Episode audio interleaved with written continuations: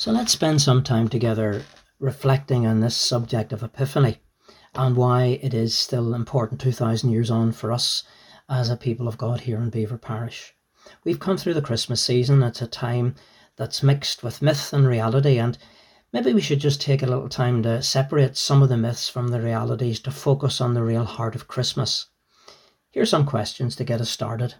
Did Mary ride a donkey to Bethlehem? Did Mary arrive in Bethlehem the night she gave birth? And did Joseph or Mary talk to any innkeepers? Well, if you'd watched any children's nativity, the answer to all those three will be yes, but in fact, there's no evidence at all from the biblical text that any of those things happened. Uh, it's likely they did, but somehow the myth and the reality have come mixed together in the story of Christmas that we've grown up to accept. We've also accepted, for example, that Jesus was born in a stable. Well, in fact, the Greek word used and translated as stable in some versions could actually mean a cave or a small room to the side of a main house. And then think of some of the carols we sing. You know, little Lord Jesus, no crying he makes. I think those of us who've either been grandparents or parents will know that that probably is far from the truth. And yet somehow it makes for that nice Christmas feeling. What we do know is that it wasn't likely that Jesus was born on the 25th of December. There's a lot of reasons for that. Uh, it only came into the Christian calendar about five centuries after Jesus died. And also, if you take a very practical thing, the story tells us that there were shepherds out watching over their flocks by night. That will be highly unlikely in Israel on the 25th of December. We also know that there are no animals recorded. Certainly, Jesus didn't have a halo. We don't know if there was straw there. We don't even know what the inside of the stable looked like. But we do know that at the time of the birth, the wise men weren't there. More of that later. The first time that the word Christmas or the Mass of Christ comes into the Christian calendar is somewhere between the 4th and 5th century, because up to that point it was the death days that were important. But the Christians were trying to Christianize the world, and so they took the uh, death date um, of it's called the birthday, but it was the day that the pagan deity Mithras was seen to be died, and the Christians took that and Christianized it and it's become the celebration of Christmas ever since. Boxing Day has grown up. A lot of people would refer to it as St. Stephen's Day, but some of us call it Boxing Day still. It had nothing to do with boxes, and it traditionally would have been the time where an employer would have given his or her employees presents, or richer people would have maybe given to the poor on that day. Christmas cards are relatively new to the Christian scene, only having been less than 200 years old. So the reality is the origins of Christmas are very misty. But the reality of Christmas is stress and temper and arguments, soaring credit card costs, new toys, and smart advertising. So here's some thoughts at the core of this. Epiphany is a feast in the Christian calendar celebrated on the 12th day, the 12 days of Christmas, and that would be traditionally the 6th of January. If you're a member of the Orthodox Church, you have Christmas later, 7th of January, and therefore your Epiphany would be later. But it's the time when Christians worldwide recognize and remember the visit of the wise men.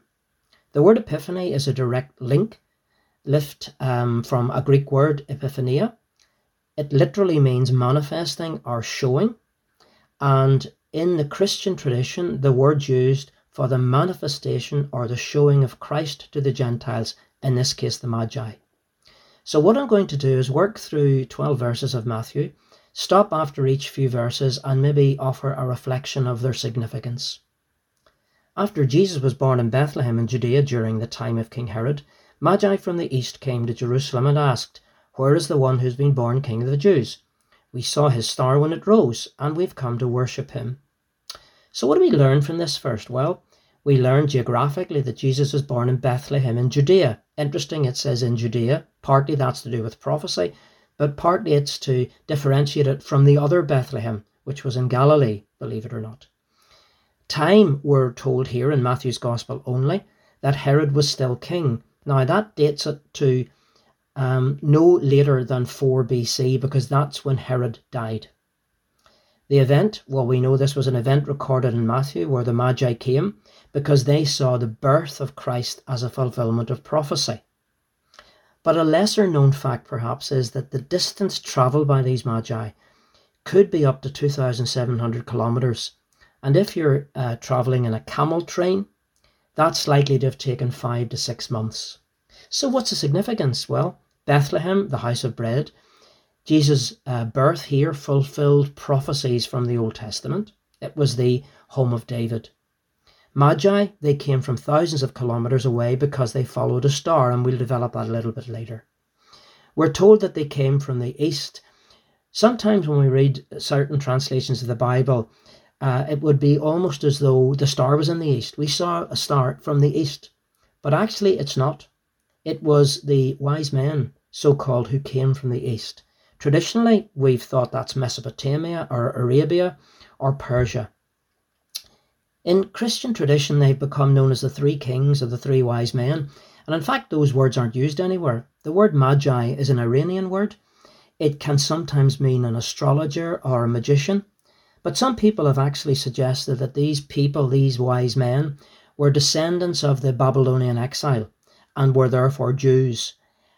None of these things we can prove, but Christian tradition has said that there were three of them and that they were wise men and they were kings. What about the star? Some people have said it was a comet, others have said it was the planet Jupiter, some have even said it was the conjunction of Jupiter and Saturn, while others say it was an actual guiding star sent by God. In fact, it doesn't really matter which of these it was. God used a star to guide the wise men. So what? Well, Jesus' birth in Bethlehem fulfilled prophecy. We know that the significance of that birth was worldwide. The Christian church 2,000 years later is still growing. We know that God chose this opportunity to reveal him outside the Jewish tradition to the Gentiles. We know that he was born to be worshipped because what the men did when they came was they worshipped him, as did the shepherds. But most importantly, God was born in a vulnerable state. When King Herod heard this, he was disturbed, and all Jerusalem with him. When he'd called together all the people's chief priests and teachers of the law, he asked them where the Messiah was to be born. In Bethlehem in Judea, they replied. So what happens next? Herod hears the, the, the visit of these men. He becomes agitated because he'd heard somewhere in Jewish folklore there was going to be another king of the Jews. That was the title the Romans gave him, because obviously the area that he was ruling as a vassal king mostly was inhabited by Jews, so he was called King of the Jews. He thought another one was coming, and obviously that would challenge his power. And you can imagine that if you upset the king, and this was a king who'd had his sisters and some of his brothers killed, and had killed hundreds of people just because they annoyed him, you could imagine why the city would be agitated as well. So, what does he do? He wants to find out what's going on. So, he calls in all the religious heavies and he asks them about the birthplace. They must think this is a really odd thing. It's a very straightforward answer. He is to be born in Bethlehem to fulfill prophecy. So what? Well, God's plan upsets people, and it still does today. I guess this shows us that all secular power is given under God and is transitory. We know that God writes his story in history and that God is sovereign. We know that God's plan isn't a lottery or a guessing game. The birth was foretold in prophecy. It was not, therefore, something that came out of the blue to the Jewish people. And we know that God uses and continues to use normal things in a miraculous way, like the star. Here's the quote For this is what the prophet has written. This is the wise men, the heavies, are saying. In Bethlehem in Judea, they replied, For this is what the prophet has written, But you, Bethlehem, in the land of Judah, are by no means least among the rulers of Judah, for out of you will come a ruler who will shepherd my people Israel. So what? Seven centuries before, a prophet Micah prophesied that Jesus would be born in Bethlehem. We know that God's kingdom advances through what Tom Sine called the conspiracy of the insignificant some humble shepherds who came. These people who came from Arabia, the innkeeper, the people of the day, God didn't come in in a majestic procession. His son was born in a humble state, and God continues to use the insignificant to advance his kingdom. God never leaves us unattended, even though seven centuries had passed and people were still hungering after the birth of the Messiah. Seven centuries on, it happened because God's plan is a long game.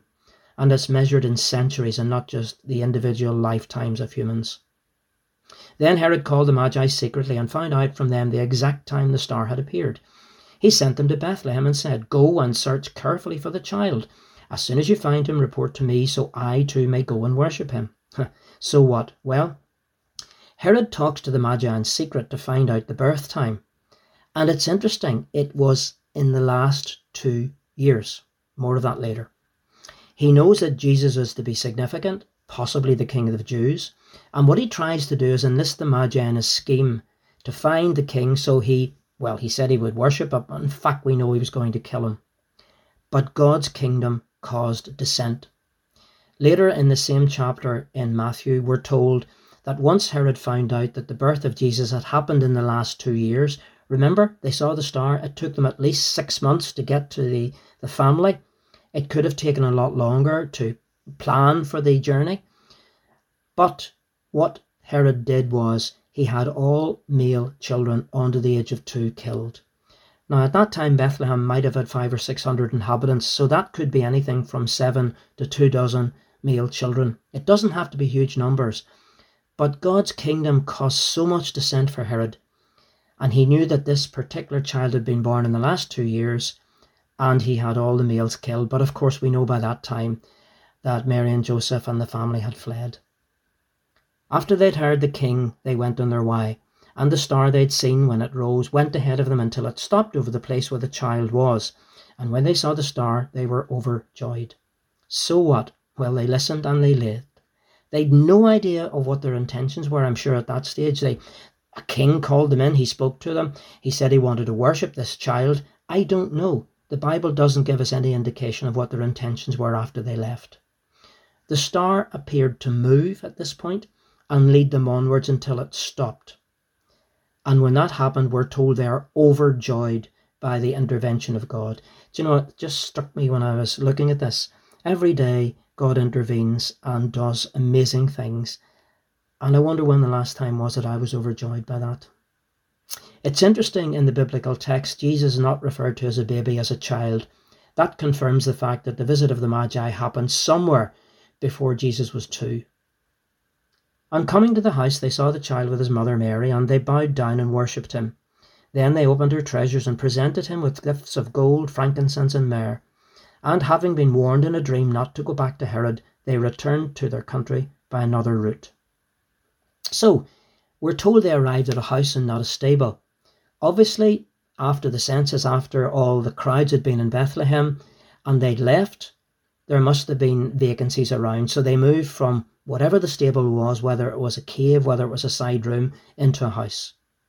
It's interesting Joseph's not mentioned here, that they only talk about Mary and Jesus. So Joseph, this um, shadow figure, seems to have gone into the background. We know that the response of the Magi was one of worship, and they give him their gifts. And we're told then that God intervenes again in a dream and tells him to go home by another route, and obviously, therefore, they didn't alert Herod.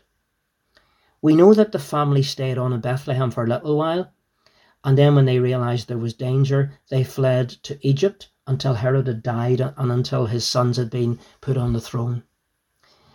I think it's important to say that the reason that we talk about three wise men is because there are three gifts.